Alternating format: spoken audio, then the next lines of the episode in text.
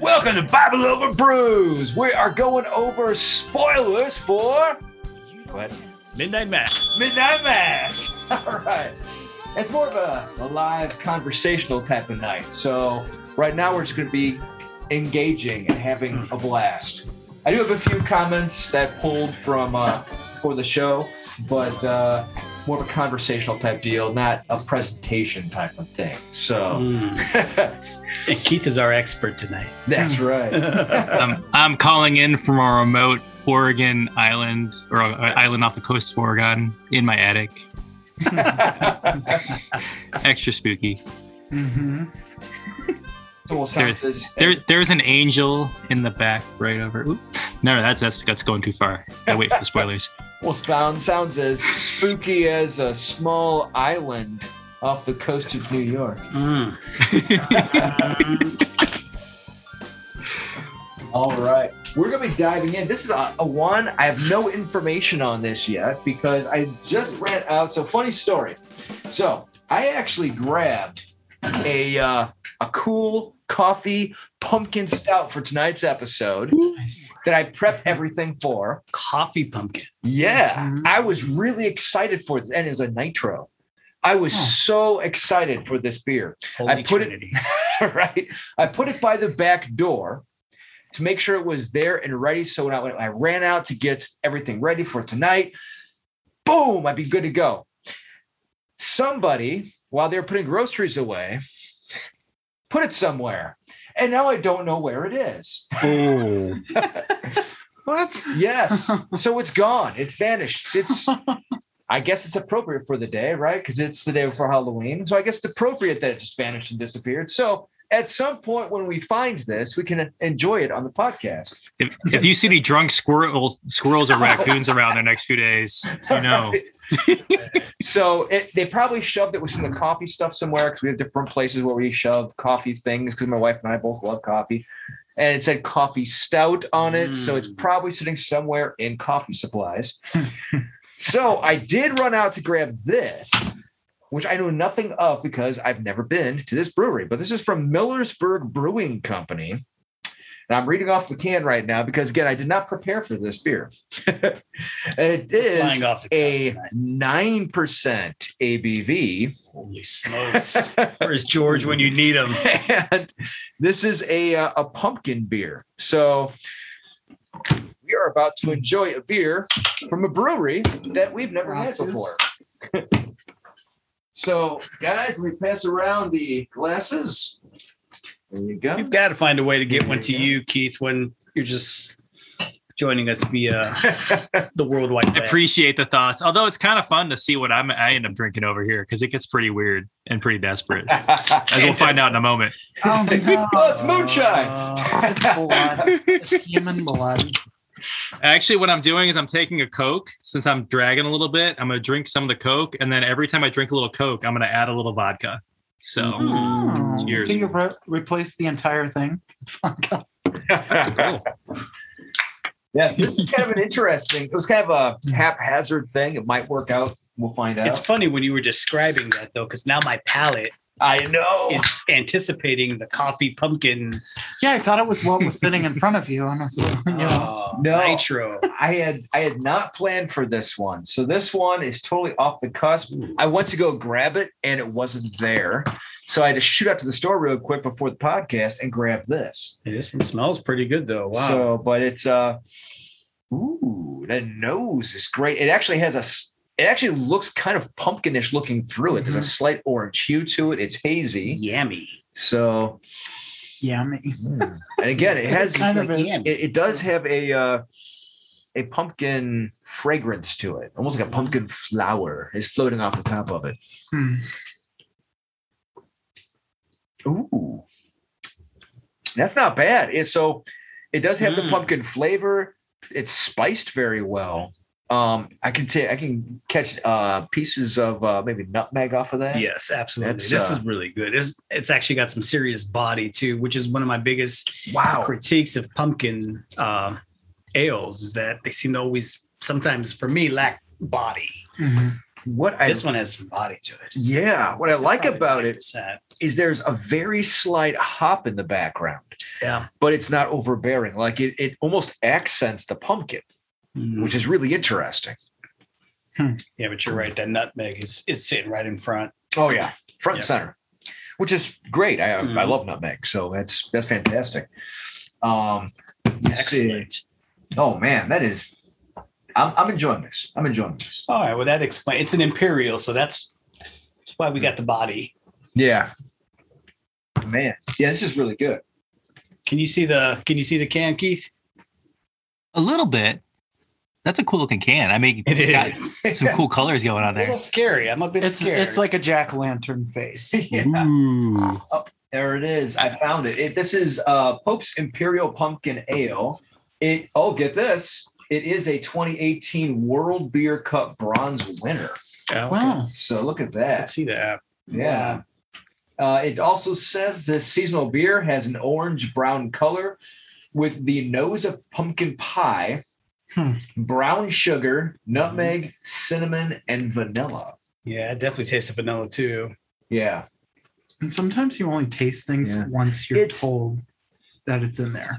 And then you start tasting it. I got a retro hail this. You just You're like on the Shoot it side, out your It's like when you watch a movie for a second time, then you pick up things that, oh, okay, yeah, I didn't notice that. yeah. Someday we got to punk all the uh, unsophisticated beer palates like myself over here by like saying, you know, I taste a hint of Beanie Babies or some Minwax. I taste alcohol. Does Well- this have alcohol?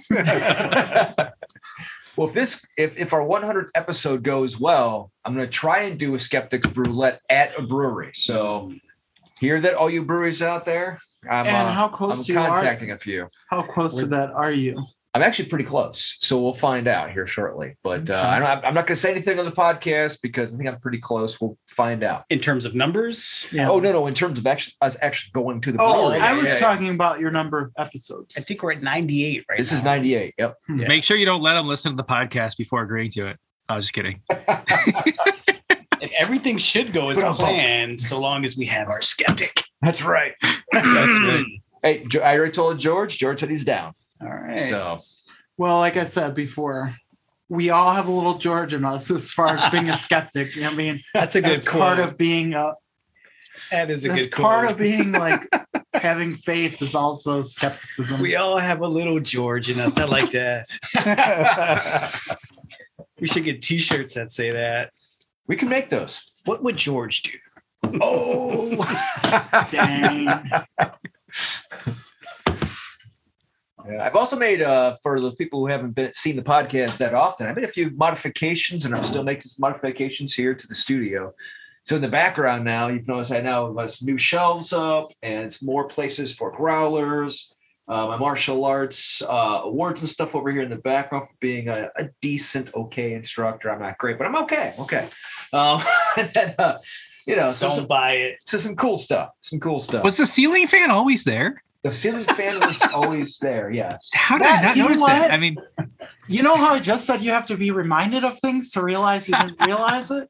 I never noticed that before. I mean, nothing says like badass man cave like a garage with a ceiling fan in it. Heck I yeah. mean, Eat your oh, heart out, kudos. Joe Rogan. Just so you know, I've got two. what? Wow. Oh man. Goes to show you how many times you can be there and just never look like a little bit up. All of a sudden, I feel underdressed. Two ceiling fans. I, I, I think I need to leave. No, you All can stay for a little bit. so since we are spoiling midnight mass for everybody, um, Keith, would you like to give us a small recap of what the premise for midnight mass is? Oh, I'll try. I was gonna say, oh, you should do that one, but no, up, up good. so, uh, Midnight Mass, you've got this small. I believe it's like an island town. Like I don't know, it feels like it's off of Oregon. I don't know if I just inferred that, or maybe Washington. I know it was filmed off of Wash, the coast of Washington. Yeah, yeah. Maybe it's more you're like right. Washington. I think Yeah. you're Yeah. right. The setting. So it's it's a it's a a, nor, uh, a northwest uh, island of 127 people. They emphasize how small it is. Uh, if it wasn't so creepy, it'd almost be like Stars Hollow from Gilmore Girls, but it's creepy, so it's not. um, you you immediately uh, there's so there's there's a uh, uh, a, a guy who at the very beginning he was in a drunk driving accident. Well, he was he caused the accident, and so he goes to jail for four years. Um, he's coming back to this island. This is Riley, um, who, if you had this weird feeling while you were watching, like, who's that guy? I remember him from my high school football team. It's because Riley is played by Zach Gilford, who was Matt Saracen on Friday Night Lights. So that's that weird deja vu there. Hmm. Um, Ah. and so at the same time as he's coming back, there's this uh like their uh the priest at the the small parish. Um I forget the name of the parish. I wish I could remember. But uh the parish on the St. island, um, Patrick's. yeah. St. Patrick's, that's right, of course. Uh the the priest had gone on, he's a very old, uh not all the way there priest anymore, and he's gone off the island. Uh they they I guess they financed a trip to the Holy Land for him. Um he is the, the, another priest, Father Paul, shows up uh, and says, "Oh, he he's uh, at a, a you know the hospital or something like that, and he's not going to be uh, well for a little while. So I'm I'm substituting in for him, and uh, weird things start happening around Father Paul. We start seeing healings and um, uh, other weird stuff. I'm I'm trailing a little bit here before I get into the big stuff. Should I get into the big stuff or? Should, that's that's a good start. there's That's bad stuff start. happening. yeah, that's that's a good start. So, what were your impressions, Mike? Yeah. So right Yeah. back to the beginning scene that you talked about. Uh, I thought it was interesting because uh, as they were setting it up and the accident happened, the car accident at the beginning, Yes. You know, we, we realized that the son at the time was having a, you know, a prodigal son type of life, right? He mm-hmm. walked away from everything. But in that moment of the accident, I think what was really gut wrenching was he started praying. He didn't know what else to do. He looked at the victim that, you know, that he had caused, started praying. And then the EMS came over and was like, Oh, while you're at it, buddy, why don't you ask God why he always lets the innocents die and, and blank people like you get to live? And that was just such a knife in the stomach. Mhm. Uh huh. and I'm like, it's you know, it's so true. In our worst moments of like, oh my, I caused this, you know, Yeah, like it, it to me, it was kind of like, oh, pray yourself out of this one. right, Uh huh. You were right, being cynical. exactly, exactly. And I and, and I think that criticism uh, was somewhat fair, especially for their line of work. I I, I understand why they do that. So, Right. It- you know, see the but what a people. setup! Oh yeah. What a setup that was. I mean, I, I mean, it, it was a it was a good opening mhm, because you're like, well, where is this going to go? This could go anywhere, you mhm. know. Yeah. You know, that's 100 percent true. And what's what's really funny is that so the uh, the uh, uh, writer and director Mike Flanagan he actually based the Riley character on himself. Uh, he's dealt with like alcoholism and uh, sus- substance abuse for a lot of his life. He's like he said, I come from an Irish alcoholic family, right? So Mm. so he actually based Riley on himself, and he said his biggest. Okay, no more of this. No. well, we're not drinking all day and night, so. um, he said uh, he said that uh, with the his biggest fear wasn't that he would kill himself, but that he would kill somebody else. Mm. And so he put that in the book on purpose because that was his biggest fear. Wow, and and it manifested. Yeah. Yeah, interesting. So since since we're at the beginning of the movie, can we talk about my my the scariest part for me, which was in the first 15 minutes? Oh and yeah. it barely even spoils anything. so um you know matt saracen i mean riley comes back to the island. He's he's living at home. He's got to go to his aa meetings of course which are off the island. Um you know he's, he's very much trying to like eke out you know a life that you know we know is very tough when you come out of prison. Uh and his dad's like you know pretty mad and he's like you got to go to mass. Like even though he's um you know despite his his moment of prayer in the beginning um during the accident he's um he's not practicing or believing in the moment um, but his father and mother are are you know pretty devout. So they make him go to mass. Now this is the scariest part for me. This is the first mass where father paul is in there. And uh after so um of course the father says like you know being you're not supposed to receive since you, you communion since you haven't been going to mass. You're not practicing right now. You're not in a state of grace um and i think he probably added a little bit in there especially given what you've done kind of thing um, so- yeah. Like Eh, eh, eh, so uh he does, you know, he's he's the one only person who's you know sitting down, not receiving communion during this mass, where there's probably like a dozen people in there, and after mass, every freaking person, including the priest, openly comments about him not receiving communion. Like, um, oh, here's my son Riley, and he's like, and the and Father Paul is literally like, oh, you didn't receive communion. And found that was the that scariest No one would ever do that. No. right right yeah i mean i'm sure maybe in a really small close-knit parish like people would like maybe gossip about it like to each other like oh i didn't see so and so receive communion but for the priest to openly say like you're the one who didn't receive communion you must be the sinner Ah, yeah. it was very over the top That is Um, scary though. I understand. but that, that like just the idea of that like me being like a kind of a, a, a recovering scrupulous person uh you know very paranoid about that stuff like if i like a situation where everybody in the parish was talking about me not receiving communion that freaked me out that was scarier than any of the vampire crap yeah, To, to uh to piggyback off that it for me that showed the awareness of within uh you know the catholic church because i'm the only one here not catholic but how aware the Today. priests right how i'm a closet uh catholic how aware the priests are of the people who aren't of the tradition Oh yeah. I can relate to that because I've been to a Catholic funeral that I was a part of, but I wasn't Catholic. I was one of the pallbearers. And so I was part of the Catholic funeral for Jen's great grandmother. Okay. And we were, you know, it was in the middle of the funeral. Well, my wife's uncles were playing a joke on me because they were all Catholic and they knew that I wasn't. And they said, Hey, when the line goes up to the priest, we want you to get in line and go up and just all you got to do is stick your hand out. and I'm like, okay. I'm and so, you know, as the line is going up to the priest, I go up and you know, I saw other people sticking their tongue out. I'm like, ah, should I do that too? So I go up to the You priest. did do both at the same I did time, both. Did you? I go like oh. this. Oh, come. and there was just like the longest two seconds in the world. And he said, You're not Catholic, are you?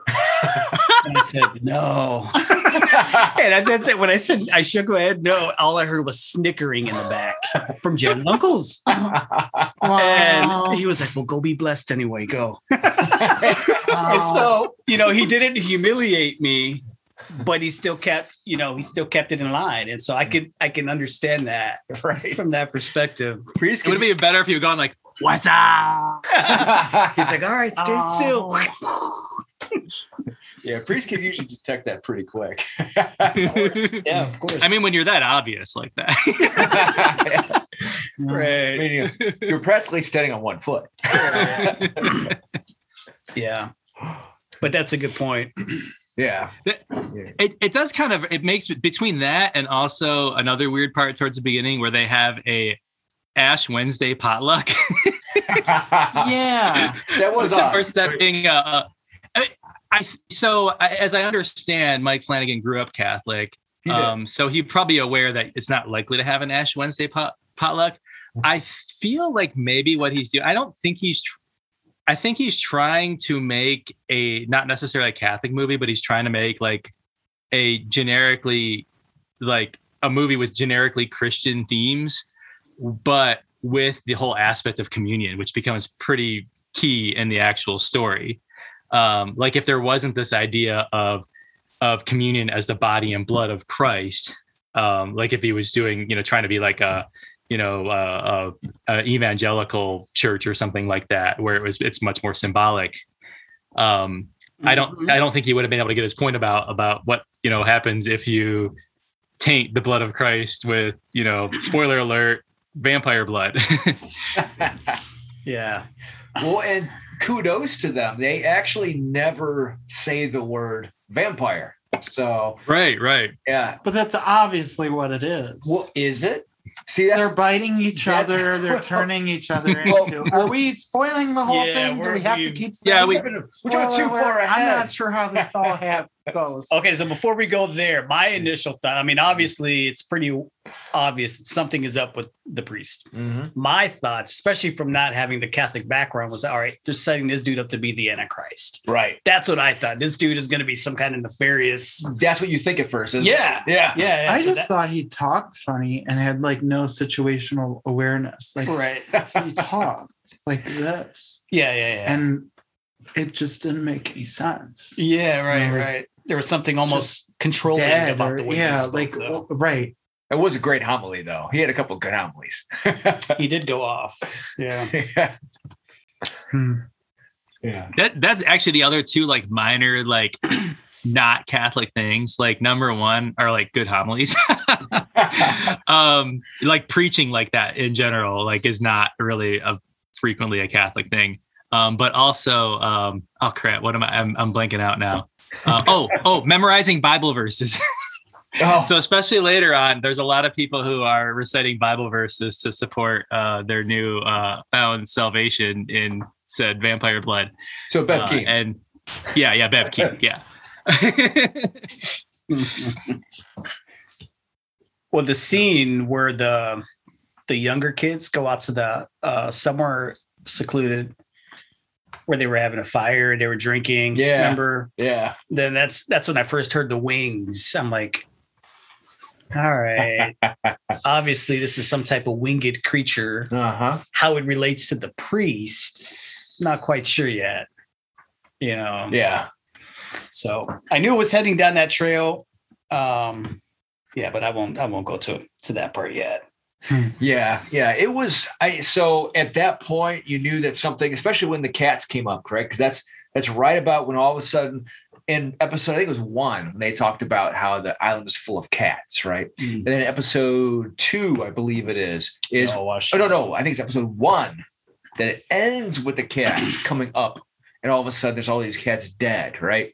Right after he notices who he thinks looks like a Father Pruitt up on the beach right? And then after that, then the next episode starts with all the dead cats, and they're trying to figure out what caused them. And then the sheriff notices, oh, there's no blood, right? I mean, so they didn't die here, but they all had a, a bite across their neck and stuff like that. So Hmm. something was hungry.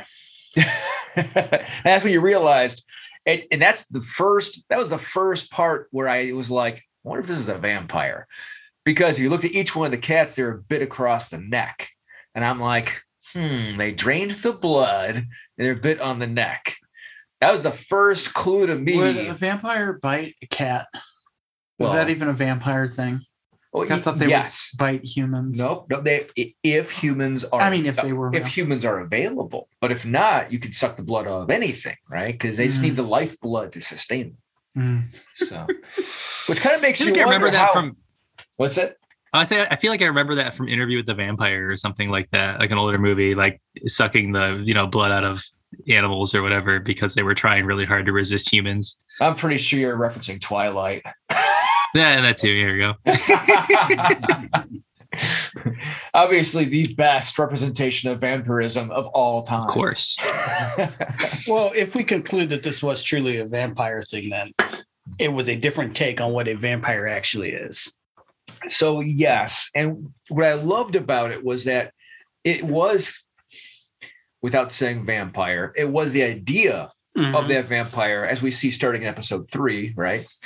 And on top of that, the kind of cool thing is that number one, they don't say vampire, and um, Flanagan and one or two of the other people who helped him in this made a reference that he specifically didn't want to ever use that word in the series because he wanted to represent fallen angels Mhm. because fallen angels are represented as having wings and being frightening. And he's like, think about it. He's like, every single time you have a uh, an angel in the Bible, what's the first thing they say? Don't be afraid. Okay. Why are they afraid? so obviously these things are scary in some fashion if they have to every single time say, whoa, whoa, don't be afraid. But I think if you saw anything that's not part of your normal everyday life, Yep. regardless of if it looked scary or not, if you saw Yeah. something that doesn't make sense to you, you would be fra- afraid. Sure. You know, I agree. I thought their perception in the movie, the people's perception, especially the religious, ultra religious lady of it, Bev Keane. yeah, being a fallen angel was brilliantly done, brilliantly. Yeah. Um, because they did not, you know, at least at watching it, they were not getting the vibes of this is a vampire. Right. You know, no, I mean they were they were so stuck in their religious ways that it, it could only be an angel. Right. Right. But they didn't even really imply fallen angel as if that wasn't even part of the vocab.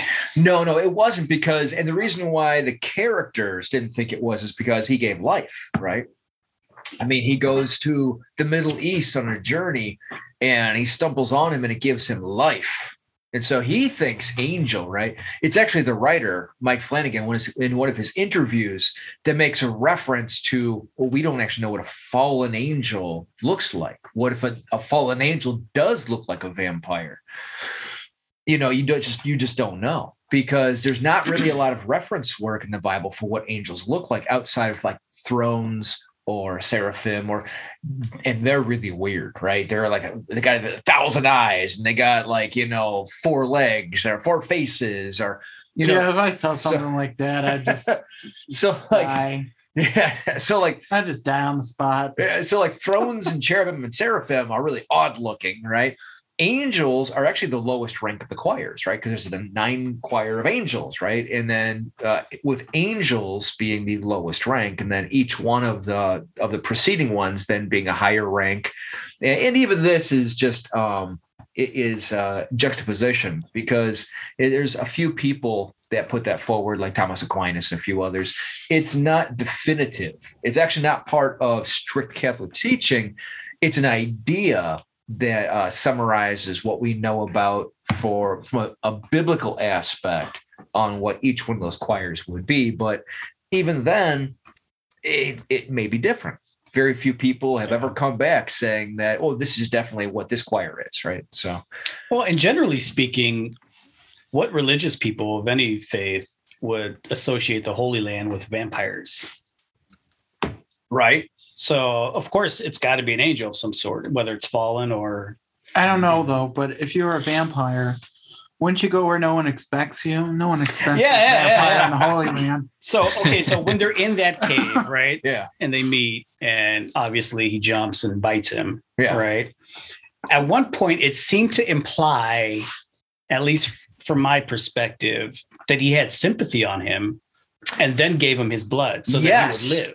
I noticed that too. So initially, initially he bites him and sucks his blood, but then yeah, you're right. It's then at at, uh, at some point he references him to being an angel and he looks into his eyes, and then the it being just stares at him.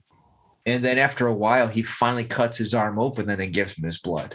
Right. So it's really interesting that this being, even if he is evil, seems to take some mercy on him. Yeah. Yeah. Yeah. So the, the, the nature of that being i hadn't i hadn't heard the interview with flanagan um, so it sounds like from that interview that he intended the being to be supernatural but what was interesting is is that they spend a, a decent chunk of time in the movie explaining the whole spreading of you know vampiric tendencies as like a blood disorder yeah, um, so it seems like he like in the movie they're trying to leave open the idea that there's a perfectly rational explanation for all this crazy stuff happening to people, like you know, getting younger and then eventually your blood boiling in sunlight. Um, and so it had me wondering, you know, between that too and, and some of the explanations that the different characters had around like what happens when they die. Um, and and you know, knowing too that that Flanagan, I believe, is is like a former Catholic, now atheist. yes, Um, Oh, really? and um like it had me wondering if he was trying to at least open the door that even like like the angel like seemed like this very much counterintuitive to the rest of that portrayal of where this vampire stuff was coming from. So it had me wondering like could the vampire could the the angel have been like actually someone who stayed in this vampiric state for like far longer like hundreds of years? Like maybe after you finish um de-aging uh, maybe you become you start to grow wings and you lose all your hair almost like a weird winged baby thing. Like you're almost becoming like like maybe maybe maybe becoming an angel is the state prior to life in this whole you know in the physiological explanation for where this thing comes from. yeah. Um, but on the other hand, like if, if if if he's talking about wanting to portray an angel, I mean, I guess that still leaves the door open that there could have been a, a natural explanation for the whole thing. And obviously, the movie doesn't posit one way or the other. But it's interesting to think of it going two different ways. Like, is this the supernatural coming in, or like the rest of it was there supposed to be a natural explanation for this crazy thing? Well, this being didn't look very natural. yeah, yeah, that's the, indeed. and the thing is, is that he's uh, Mike Flanagan even said he wanted to go for the more traditional Nosferatu. Uh, Mhm.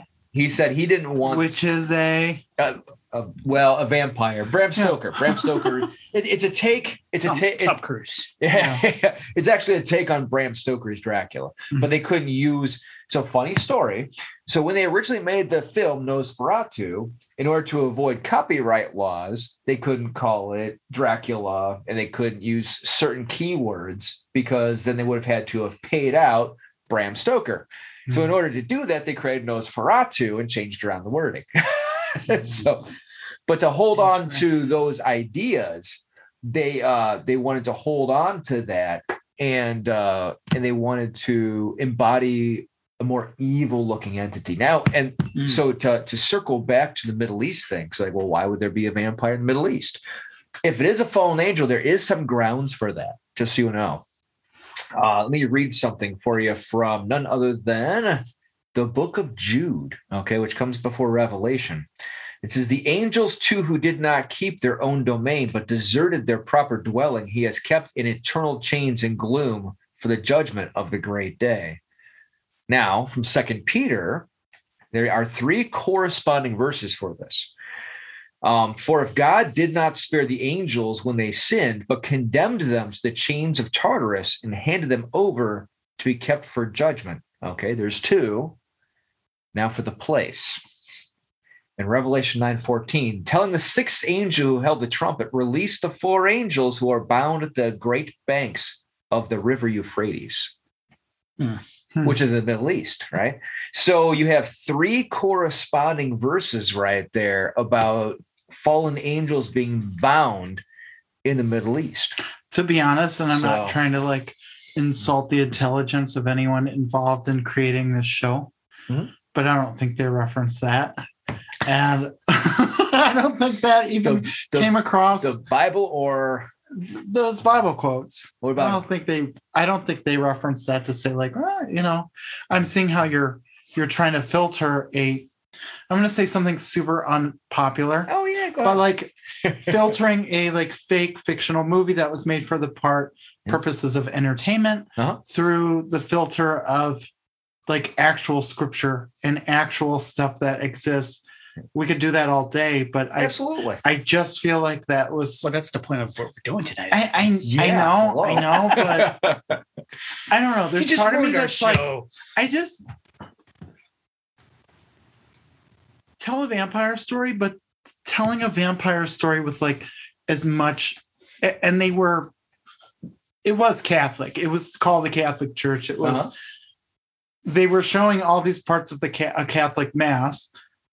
I thought it was insulting as a Catholic. I thought it was insulting that they chose to to use that, and I kind of felt guilty for Mm. watching it. Mhm. You know, That's I still watched it because I I wanted to see where they were going with it, Mhm. yeah. and I do like creepy things. I thought it was a little insulting, Okay. and I did read that he was the the creator was a Catholic that turned atheist, and I wondered how much of this was bitterness being shown because right when you're the creator of something you you set the tone you you write how your feelings and i wondered how much of this was bitterness So I'm going to relate his experiences to Gumby. Mhm. So here's one of here's a quote by Mike Flanagan. He says, "I was shocked for the first time comprehending what a really strange book it is in reference to the Bible. There are were so many ideas I'd never heard before in the church, and the violence of the Old Testament God is terrifying, slaughtering babies and drowning the earth. it really struck me that I didn't know my faith at that point. Gumby, Mm. Yeah, no, I mean, I understand that. Uh, you know, it's interesting though, because I, I kind of felt that way too as a non-Catholic watching this. Like, all right, is this a part of me at first thought, is this going to be like kind of anti-Catholic propaganda? right? You know, And that was and so, my thought too. I think it totally was. and so uh, there could be some of that. I mean, I guess that's a fair assessment. Um, because at the end, everyone just was made out to look like a lunatic, right? Mhm. And just crazy. Yeah. I don't think there was anyone I who came I- across I as think- like adherent to that and not a lunatic. But when I thought about that at the end, I thought, you know, the symbolism was, I think, deeper than that. Much. I thought so. too. When he reconciled with his wife and his daughter on the bridge, that to me was a broader story of all humanity. Like he whether owned you're his whether, sin. yeah, whether you're Catholic or whatever it is, your background. I'm like, oh, sorry guys, that was a big spoiler, wasn't it? Well, we said Okay. it's a spoiler cast. We That's the whole did. point. We, we called this a this whole spoiler thing is going to Okay. spoil everything Yeah, yeah, yeah. for Yeah. everyone. Yeah, it was meant to be. But if you've gotten me- this far and you're not sure if we're spoiling it, guess what? We're spoiling it. The whole thing is a spoiler alert. Well, it's okay. On social media today, I posted that we are spoiling it. Tonight, Okay, so. all well, for me as the non-Catholic watching that and looking back, I didn't have to be Catholic to relate to everything that they went through at the end. Yeah. For me, that was just very human. yeah, Like, man, Right. I thought it was this. I thought I was doing the right thing, and and in his Damn. in his, in his defense, I killed fifty people. in his defense, he purposely, like we said, that the like the homilies weren't that Catholic. He purposely made the homilies that way because he wanted to make evangelicals feel more welcome watching the movie. He actually said that in one of the interviews. He mm-hmm. said, "I wanted to make this more of a Christian movie with a Catholic overtone." He's like, "So it's a Catholic. It's it's based around Catholicism." He's like, "But I wanted to make sure that." Evangelicals could watch it as well. Absolutely. Um, I mean, they wouldn't and- have had that lady in there. Yeah, She Well, I was think anyone could have evangelical. to me. watched this. Anyone could have Right. seen anything in this. You Yeah. know, Well, it, That's great storytelling. yeah, exactly, Mhm. exactly. I, I, I, yeah, I'll give it. I'll give that to him. And Mm. I, you know, I, a lot of his other projects, I, I really enjoyed. Yeah, Um, I thought the Haunting of Hill House was really good. yeah. I thought the Haunting of I'm Bly watching it right was a little. It was not as good as the first one. I heard that too. Um, yeah, and then this, I just felt like, uh, w- one really, one thing that really bothered me was like, why are the old people being played by young people? I understood it once they started turning young. yes, that was it. Well, Henry Thomas, who played the dad, he didn't turn young. He looked a little younger at the end, to be honest. bit, little bit. Maybe he was just more like lively or whatever. Yeah, But I'm like, why are the old people being played by young people? you know why? This feels so hokey. So he could lift her up, and, and they wouldn't get sued for him throwing his back out. Yeah. Mm. Now that makes sense. uh huh. Oh, That's thinking ahead. But I was like, yeah, when the one lady, when the one, when the mom of the one lady starts uh, becoming younger, Mhm. you know, like, oh, they're removing some of the makeup. Like Yep. you can't do that with change it from one char- actor to another. Right. So it makes sense. And um, What I, I would so that's where I would say that I, I would definitely um, kind of agree with your assessment. And and to add on to that, it would really be if he was trying to insult just Catholics. I think he would be insulting, um, you know, the Protestant side too. Miracles, Yeah, extreme, you know, charismatic speeches and all of that. I'm like, that, you know, the priest became totally evangelical to me. mhm. I would have been right at home listening to someone like that, seeing miracles, seeing people getting up and walking. right. And so, and, and there I, was- I imagine part of the reason he he made that like you know he like he kind of just borrowed like the communion part because that was a really pretty significant to the story but other than that like making it generically christian in in many ways i think the the critiques he was trying to levy against christian religion i think are pretty general. They're not specifically catholic. Um so like one that I, i'm trying to think of like the proper term for this but i feel like there is a deep critique in there for like the tendency of christians of all stripes to turd polish, like to take something that actually is terrible. I've never heard Uh, and that make it sound good. So, so I'll give you an example here. So, Everyone's so when, what I'm saying in the context of the movie is, is like they were taking this thing that was like actually really terrible, which is becoming a vampire, dying and becoming a vampire, and making it sound like the second coming. And it was like maybe, maybe more of a critique, not just of like the tendency to do that, but how easy it is to do that, to take scripture and twist it in a way where this terrible Mm. thing sounds good. Um, so I'm trying to I'm trying to think of a more generic example, but a very specific recent example that comes to mind That's very is I don't know if anybody's li- listening to the um the podcast from Christianity Today, the rise and fall of Mars Hill. Um, I have not. Mars Hill was a, a church, ironically, that would have been near uh, the the island in this story. Um, a- a- it was a church in Seattle um, run by Mark Driscoll, and this guy was a very uh, abusive pastor. had had very uh, bad things to say about women. He he had like put a lot of people under very severe spiritual discipline and, and kind of became this tyrant and is you know when when there was a scandal that came out that he was basically like selling all like like beefing up his pre-sale numbers for his books by having his church buy his own books uh shortly thereafter his whole church empire came crashing down um, and a, a big critique about this particular podcast because christianity today of course is very invested in being the mainstream of evangelicalism. Uh, so if they critique mars hill too much it's a critique of everything that you know their subscriber base is into. So a critique of the podcast has been that they've been very quick to be like yeah there was all this bad stuff going on but check out all these souls that were saved um like look at all these these good things that happened here in the midst of this guy being an abusive tyrant. Um so i think that's a really a, a, a contemporary example of turd polishing where it's like because you saw some good fruit you know because a story some people could say some happy things that happened during this terrible thing we're going to make it sound amazing I am so going to make a quote out of this. Wow. Yeah. Put it on a t-shirt.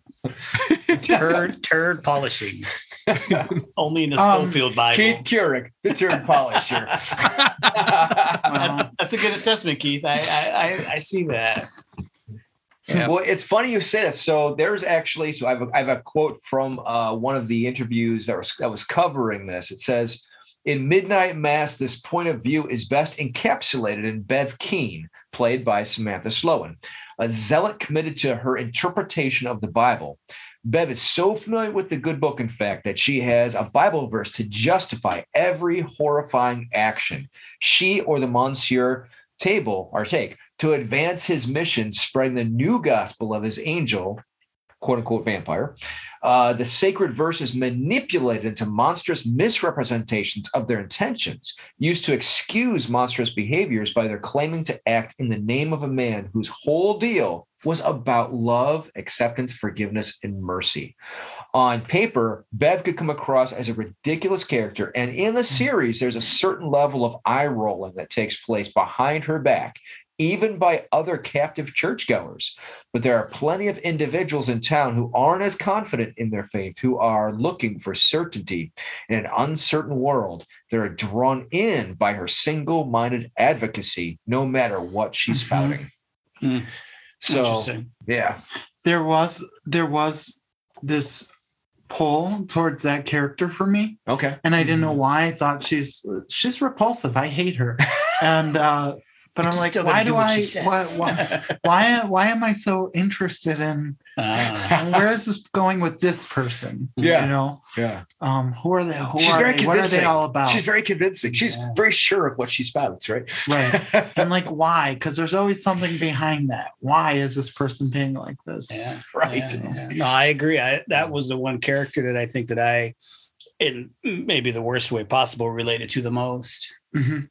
Yeah. Yeah. I agree. And I don't always that's, like that's my background. Yeah. I don't always judge a teaching or some type of like a religion or any an institution by all of its followers because Mhm. sometimes they misinterpret it or sometimes people are go overboard they're a little extra um so it's like okay well this Yeah. lady's crazy but maybe this isn't all crazy but what really made me feel because i had that moment where i was like well maybe the vampire thing is a good thing You know, I kept going back and forth, like, wait a minute, is it a good thing? Is it not a good thing? I'm confused. he saw Twilight. They're not all bad.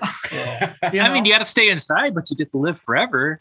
Hey, not bad. but but I'm like, but if she Who's the like last guy for six months of the year? But if this Bev character, if she's like, if she's on board with it, I'm not on board with it. You know. Yeah. And then when the kids, the two last kids who weren't infected, they were trying to get away. I was like, oh, yeah, like they're gonna save. They're they're gonna they're gonna be the ones that are saved. They are trying to escape something that's wrong. Like Yeah. it is wrong. Yeah. Yeah, that's what changed my mind back. I It's think like, oh, vampire bad. I think with her, once you re- uh, for me, the priest was being pulled by her and influenced by her And- enormously, At times, definitely. Yeah. Mm. and uh, to see the power that she wielded Mhm. over the whole community Yes. uh, points to really it, those who are truly convinced of their own self righteousness, for better or for worse, they have influence. When they're- Yes. when they're completely convinced of it. Mhm. Yeah. and she was and so that explains to me why she was able to manipulate the whole town but i think that can only be done in isolation What is that? I don't know what you're talking about. what is I agree. yeah So somebody makes a good. These are each sound effects for making different points. Oh geez. What is this one? What does this one do? That one, nothing, nothing else. Try 'em all. so somebody. Th- This is mostly for George. So Who's not here? So we're not using it. right, exactly. yeah Um yeah.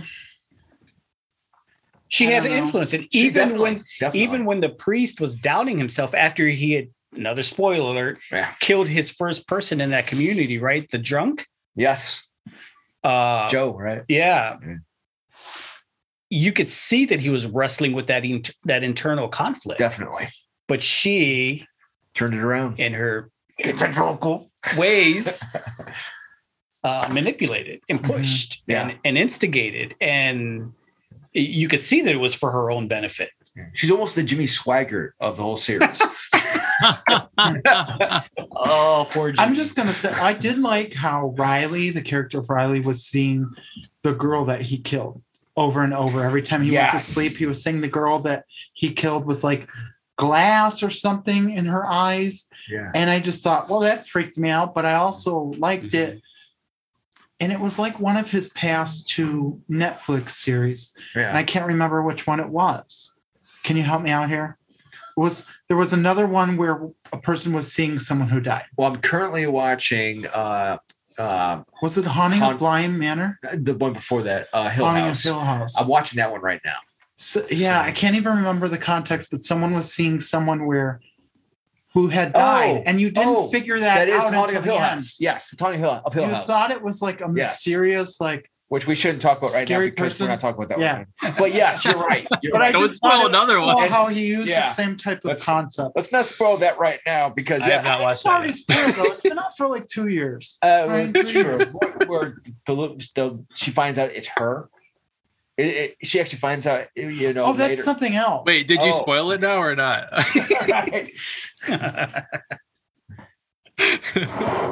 Right. You might be talking about. about no, I'm about talking about Blind Manor. Okay, I've not. yeah, watched, she's seen seeing someone and she realizes it's someone who Oh, passed okay. away. I've not watched that one. Yet. yeah. Mm. So interesting. I'll have to check that out. But you don't know that till the end, and it's kind of like that M. Okay. Night Shyamalan Village, where you're like, oh, I guess it's not scary. I don't know what not to watch this now. Again, that's it. that's kind of like the crooked neck girl, right? Yeah. Inside uh, oh, it's House not of a Haunted scary. Hill. Thanks for the scare. Like, you know, right. Well, that, that's that's kind of what I like about Mike Flanagan is he actually has more of a deep reflection Mm-hmm. on things. He's not just blindly throwing jump scares at you. yeah. Things actually mean something when Yeah. he's writing them. Did you know that So- um Kate Siegel is His wife. his wife? yes. Yeah, I think she's a great actress. She really Oh, is. I didn't know that. Yeah. and I think she's been in all three of those Netflix I think you're shows right. that he's done. Yeah, I think you're right.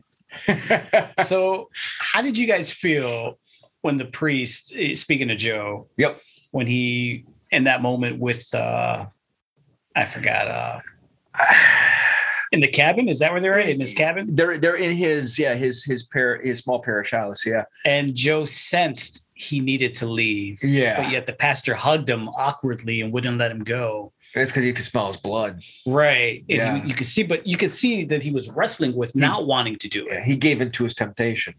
Yeah. Yeah. And actually, ironically, at first he just quickly let him go, Right. right? And then he hits his head, and then the, and then once he sees the blood, then he gives into it. Right. He almost he almost overcame it, yeah. and then he Man, didn't. That was so well done. Yeah. yeah. Because yeah, I mean, he could have won either way, Yeah. and I Yeah. would have been all right with either one. Yeah. I mean, I- I'm not all right with. I think a good storytelling is like always keeping someone guessing. Yeah. I you know, agree. like mm, cause conflict in Aaron. You know, cause conflict in Gumby. I was we feeling that it. the whole time, like, yeah. oh, do this is good. No, this is bad. Yeah. No, it's actually okay.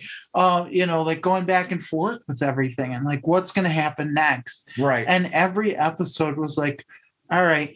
That's why I kept going with it. You know, I felt Yeah. initially like this is insulting because um Catholic Mass is something that we you know, we as Catholics hold very sacred. So Absolutely. I Yeah. thought, oh, this is super insulting, but uh, I do like to be scared. So, um, and I do like to you know what happens next. Um, not that that, not that that overshadowed, you know, my my convictions, but um, no, I, I understand where you're going with this because That's a quote. I'm the reason why I kept going with this because I could see two sides of the argument the entire time. Uh, Mm. Riley, for example, the atheist. But is he really atheist? I would actually say he's more agnostic because Yeah, he, yeah, because he's not saying he doesn't believe in anything, because then he does believe that that afterwards he joins the rest of all of eternity as whatever eternity is. Well, that's still something, even if he believes that there isn't a heavenly place he goes. He still believes his consciousness goes off to something, right? So, uh, and then uh, even the um, character, his uh, his wife, uh, what's her name again? I don't remember in the movie. Well. Flanagan's wife. Yeah. Kate her- Siegel. her character. Seagal? I don't know. Is it Seagull, Siegel, something like that. Yeah. Uh, her character uh, kind of con- kind of converts almost his way of thinking, but then it still is that my consciousness goes up to that great pool of consciousness afterwards. Kind of thing. Erin, What's that? Erin, Erin Greene is there That's name. it. Oh. Yeah, yeah, that's that's yeah, Erin Greene. Thank you. Oh, that's Kate Yeah. Yeah. Oh, Yeah. all Yeah. right. Ding, ding, ding, ding. so the one that was pregnant. What what happened with the baby? I don't. get Great that. Question. happened? I was right, going to ask so- about that. Okay, I can explain that. All right. So, so the baby was reabsorbed into her body because uh, with the way that the the vampiric virus, quote unquote, right, works, is that it restores your body to its pristine uh, measure in life. Wherever you were, wherever, wherever your body was the most perfect, it restores it back to that point. Oh. Yeah. And so what it does is it sees the baby as a parasite. And I don't like that. I understand, but it sees the baby as a parasite. And so what it did is it, it reabsorbed the baby into her as part of her system. So eh, that does naturally happen sometimes, but that's what that quote unquote vampiric, and let's face it, that's kind of how the vampire thing works, right? You absorb other people's life, right? Mhm. So, so it absorbed it back into her and used it to sustain her. So, Hmm. yeah. And That part was a little confusing because it happened right around um, yeah. she wasn't where, a vampire. where yet. Leeza was healed. And She I wondered if like the baby was her. sacrificed for Leeza's being able to walk again. Yeah, yeah, she had. Yeah, she had- there was different connections we could have made with that. could have, yeah. Yeah. So, but she, had, but everybody at that point who took communion already had the vampire blood in them, and so it's already in their bloodstream and it's already converting their bodies. Hmm. Yeah. Which is why the the one girl starts to walk after she's paralyzed I couldn't I couldn't remember at that point. Well, what is her name? Which uh, Erin? Erin. Yeah. If she had actually taken communion. She had. Okay. Yeah, along with everybody else, except for which okay, Riley. This part confused me a little bit The, because the sheriff. the sheriff's son. Yeah. So because this his Oh. father kept saying he couldn't take communion, but he must have at some point because then he came back to life after he was shot. So at some point, because they didn't show all the masses, so at some point he must have taken communion. Oh, I thought he did. Interesting. One time the father let him go. I must have missed it. So okay, yeah. I was doing dishes a lot of times when I was watching it. So I'm pretty sure his father gave him permission and let him do it. okay, Well, let him go to let him mass. I don't remember giving permission to. I mean, not that he could get permission anyway to take communion. yeah, I That didn't. is kind of a little bit of a black hole there. Yeah, I didn't remember him taking communion. But again, it didn't show every time they had mass either. So It it's, It, it I felt think like it was implied. yeah, I think it's insinuated that at some Yeah. point he took communion. hmm So yeah, Hmm. And obviously, uh, you know, Father or Monsignor Pruitt, aka Father Paul. Spoiler. uh, we already spoiled, so whatever. Um, was was pretty intent on making sure everybody, like, you know, you could you could infer like he probably would have had everybody take Right. it even if they weren't supposed to. And I have to say, uh, again, there that he treated. I, I love the way that Flanagan actually did show a great respect to all of the religious overtones, and he didn't play one over the other. How so? Well, think about it. Um, let- let's let's go back to Riley the atheist, right? So Riley the atheist, right before he dies, because he knows that Erin's only going to listen if she sees something, right? He's trying to save everybody on the island, so he sacrifices his life to show her, but she's only going to know what happens if she sees it with her own eyes. And so he goes to sacrifice his own life and allow the sun to burn him up, but he doesn't see her seeing him burn. He sees the girl he killed, and the girl he killed is fully whole now, Right. and she forgives him. Huh. So it's almost like in that moment, he sees his own Catholic faith again, and he is taking the repentance that he needed to go into the afterlife because it's not he's not just an atheist burning up. He sees the person that he needed to to have forgiveness from, and she grants him forgiveness. Can we pause right there? We're going to do a word from our sponsor. Have you ever wanted to train Muay Thai? Perhaps there's no gyms near you. Perhaps you work odd hours. Perhaps, like a few of us, you don't like germs. Whichever way it goes, you can train online with some of the best instructors from around the country, either live or in class with other students. Living Muay Thai gives you the chance to do all of this and much more. So jump into live classes and on demand right now. LivingMuayThai.com. I I wonder if that's like a little bit related to like the kind of like like the stars dancing or like the little mini beatific vision that everybody who becomes right. a vampire kind of sees. Like they just see everything differently. Yeah. Yeah. Yeah. And then and then if you if you look at uh at Father Pruitt, right? Father Pruitt, he even though he did he didn't always do the right thing, right? But he owned his sin all the way through. Every time he did something, he owned it, right? Because he knew that that was his sin, right? And he owned his sin Up until Even- the end. all the way to the end Yeah. when he's on the bridge with with the, the woman that he loved and committed a sin with and the daughter that they birthed he held them close to him because that was something he was owning the sin that he had committed so Hmm. all the way through to the end he saw it all the way through so there's a lot of deep moral significance to each one of the characters and i love Yeah. the ending because at the ending you really get to see three types of redeeming qualities, right? Well, I'm sorry, two types of redeeming qualities. Bev Keane is trying to dig her way into the sand, trying to hide. that was great. I loved it. Yeah. Trying to hide from her own sin because she can't face the fact that she has sin. She thinks that she's still the right one, right? So she's digging her way into the sand because she can't face her own sin. Right. There was part of me that was like, why is she even trying? Like, you're gonna die. You're dead. right. But then Yeah. This is over. But then you have Father Pruitt on the bridge owning what he had done with those that he had committed it with, right? Mhm. You have the village people who realized they had, they had I am sick. yeah, they had done the wrong thing. And instead of trying to hide, they come together Mm. and they start singing a hymn, knowing that the hymn is going to be the last thing they ever do, right? they come together to sing a hymn to face the end together, and they unite together in that singing a hymn. Mm. And then you have the the father and son, you know, saying their last prayers to Allah together, right? So you have these different redeeming qualities of these people who had many of them had done the wrong thing, but then knew they had done the wrong thing, owned their sin, and then they faced it. So there was this beautiful, like repentant overtone to the ending. What I thought was interesting was that after a lot of the people have changed, some people were just being wild and demons and monster mash and like go around and kill everyone and eat them all up. Yeah. Um, and then some people are like, man, like this is weird.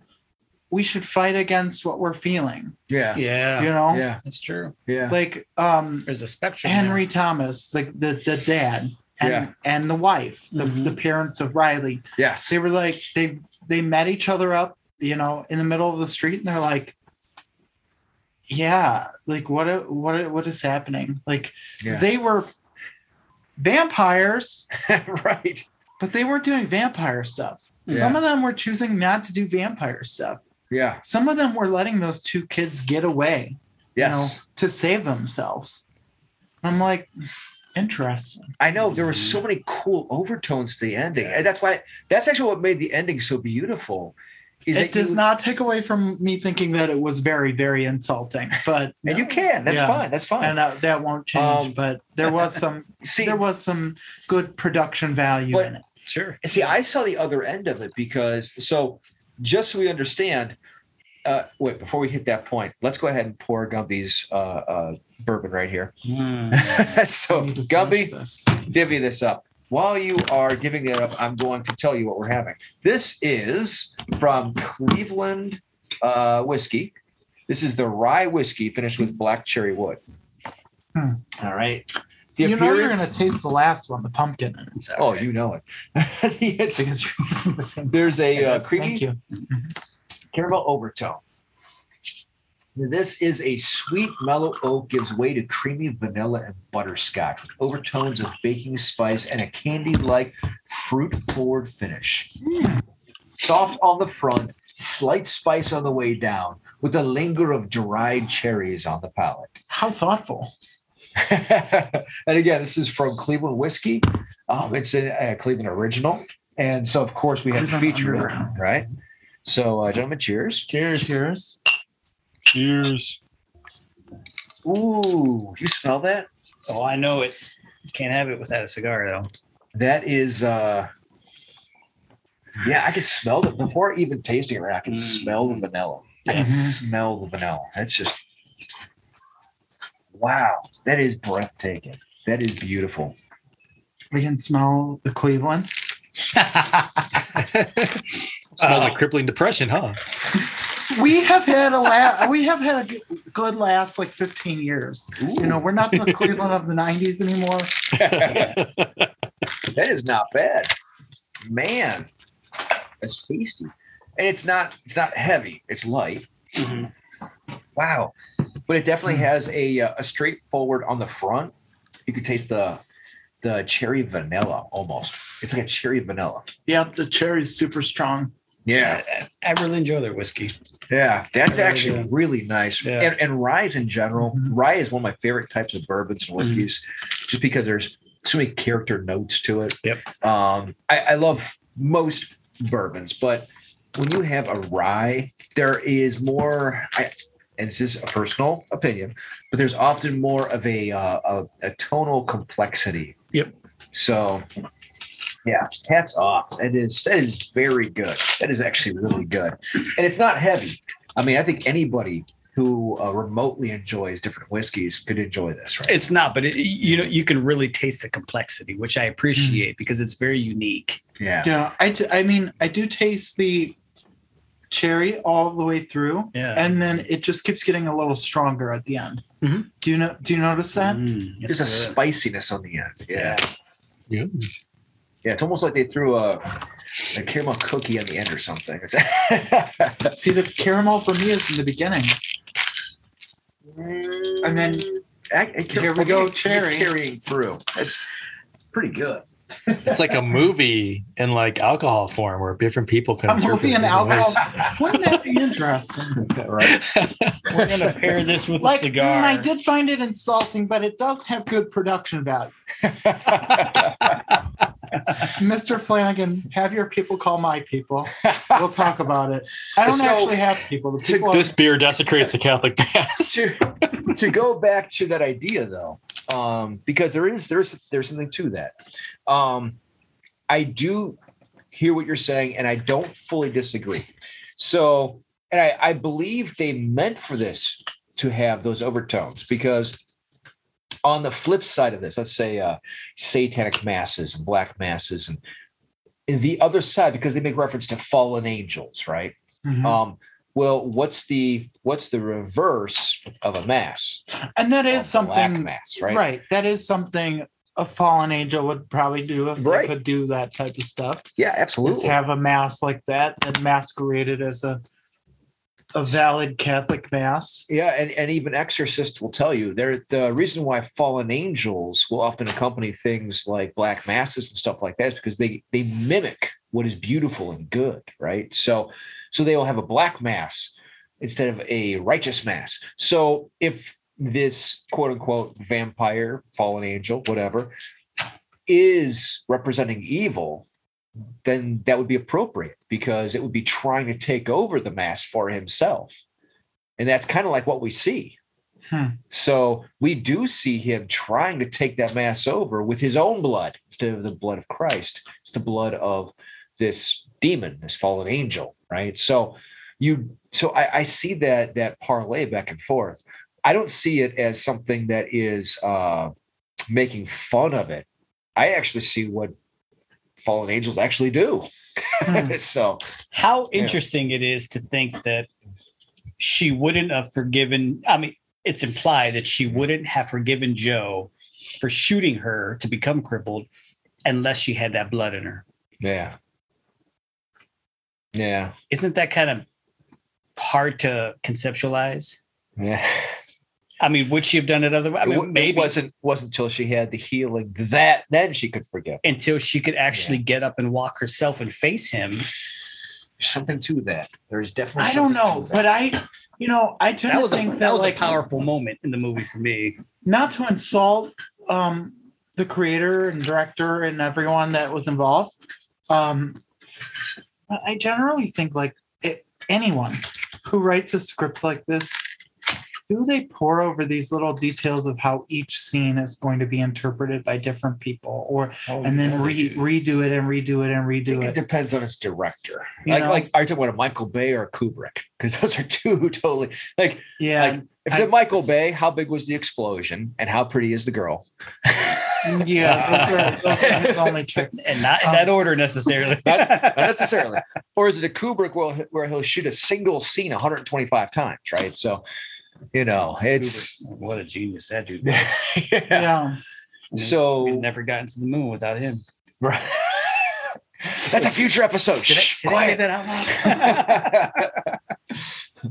so that, that that scene with the the the you know her Leeza forgiving uh Joe yeah. almost feels like that kind of um that false flag people criticize that Mars Hill podcast I was just talking about for where like there there could be this thing that's totally bad that actually has legit good fruit like forgiveness or people That- coming piece I to yeah, I was identifying Yeah. wrestling with. I Yeah. honestly like. Did anyone else think that she was going there to kill him? I thought it was possible. I think it could have went either way. Yeah. And when she got more and Yeah. more heated and noticed the gun on the wall, You're wall, waiting for it. I was like, she's gonna kill him Yep. Because maybe she's a vampire or she's something evil and she's gonna kill him. Yep. And I was literally surprised when she didn't. Yeah. And- But I thought it was a powerful scene. Like, oh, to forgive someone, you know, but to only forgive someone when once you're healed, Yeah. It's almost like you not forgive in the them if midst you of your suffering. got wait, something was she out of really it. Uh, well, yeah, because at the end she But says, she "I can't feel my legs." Right. Right. Oh, right that's right. I forgot that. Yeah. I can't feel my because now legs she's because healing. Mm-hmm. Yeah. Now she's what? healing. She's healing. In other words, the vampire blood's leaving her. So sometimes, in order to get the healing that we need for And- her soul, we have to go through. Suffering. Yeah. And so that was a false healing. There's uh I will point out so uh Decider did It's deep. a did a did uh, which kind of surprised me. They did an article on the religion in Midnight Mass, which is if I recall right, Decider is actually a uh, a secular site. What is it called? Decider. Um, if I recall right, they're a secular site of media, or uh, not media like media, but media like like movies and TV shows. Um, they said uh, this is a quote from that article.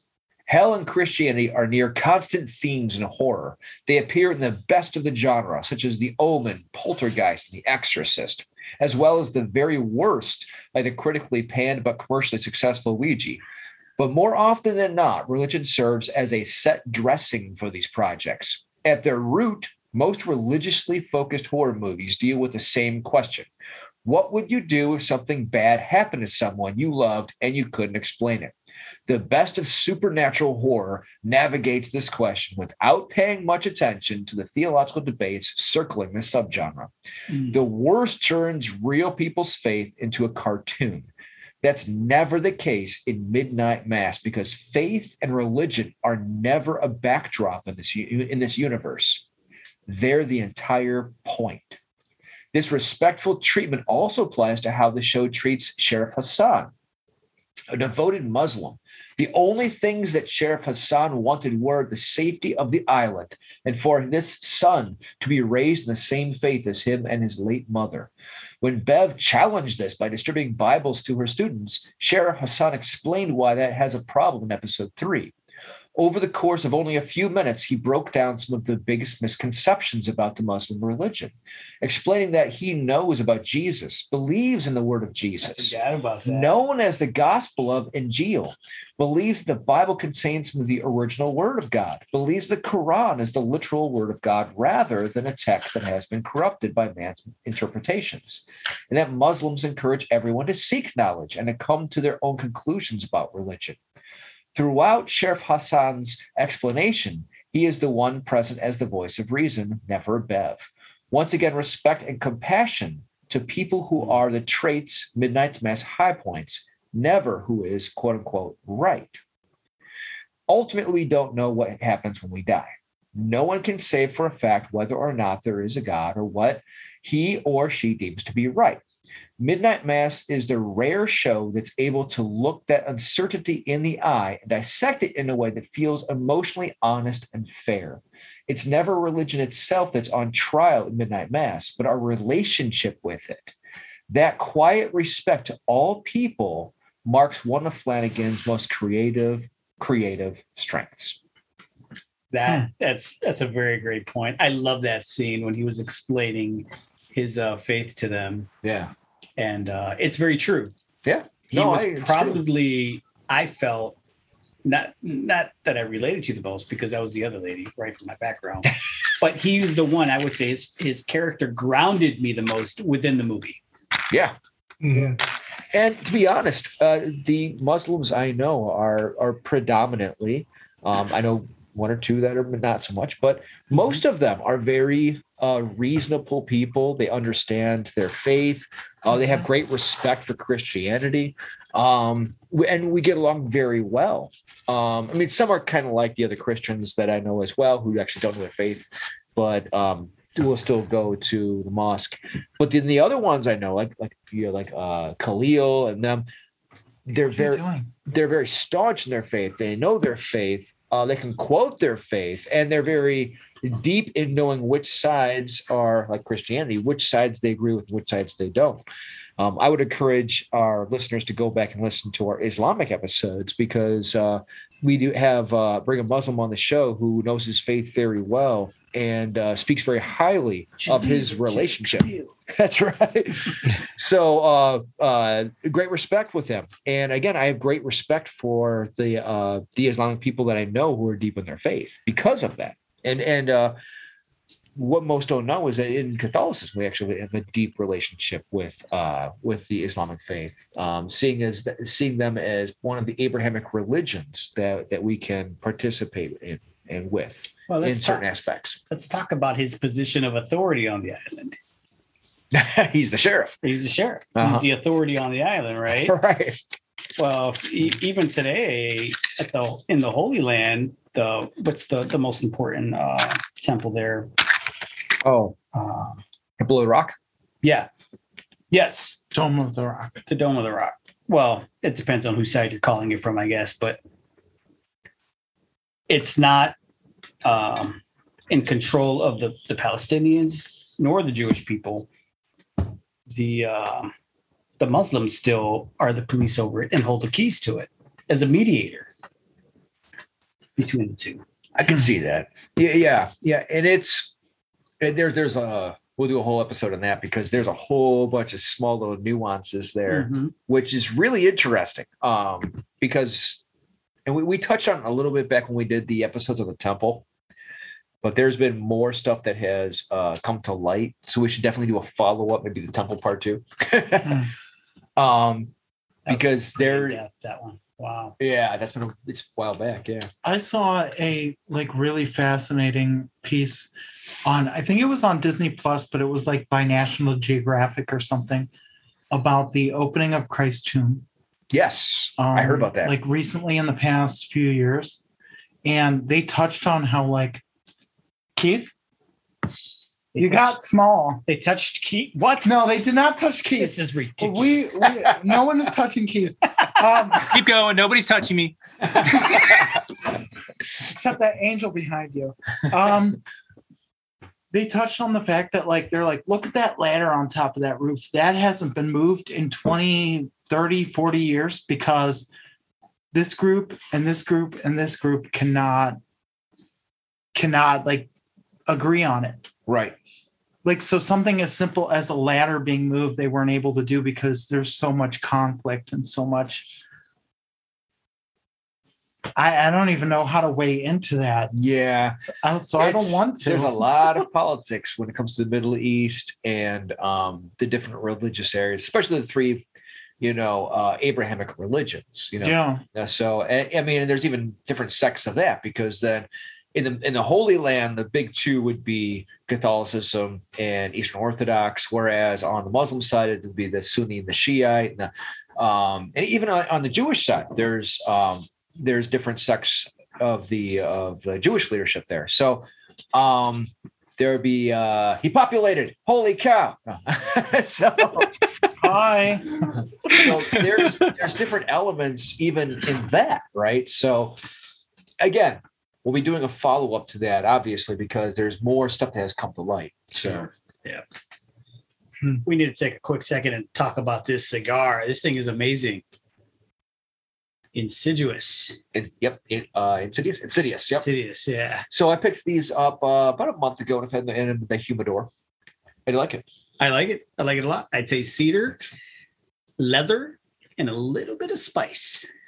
I get that. Yeah, I I, definitely I get got the this- Maduro, so I don't. You got a different wrap than I. Yeah, I definitely get a little bit of that. This one's lighter, Mhm. and it's uh oh There's some earth in mine. It's definitely lighter. Um, there is a uh, what's the cedar? It's it's a lighter. It's a lighter wood flavor. got like nut or something. Balsam. Yeah, Balsam almost- wood. I'm just kidding. I don't smoke, so I don't know anything about this. That's why I'm not partaking. But Yeah. I did notice that Almost you like dipped the end of it almost like a into light your. I did dip mine in my Whiskey. Uh, in my whiskey Tastes like licking the inside of a mahogany chest. in the best way possible, Keith. In the Oh, best yeah. way You know what? possible. it almost has like a teak flavor to it. I would say almost, almost a very light teak. You've eaten ah. teak. Yeah. Okay. No, but I, have a teak I, shell. so I smell some cherry. No, it's not Are there any cigars that have like a little bit of mothballs that are at the bottom of the tea chest? Sorry. Yeah, it's almost like a it's like a light teak. There's flavor. a sweetness to it. Yeah, Yeah, there is. Yeah. I'd say it it tastes a little bit like a a good spice with a little bit of teak. Yeah. That's what I'm getting. Okay. Hmm. Yeah, Well, I'm enjoying it. It's good. I say I don't smoke anything, but now I'm really interested. I'm gonna smoke some teak when I get home. Smells like teak spirit. oh. Let's go teak. Hey, we're not using this chair, are we, honey?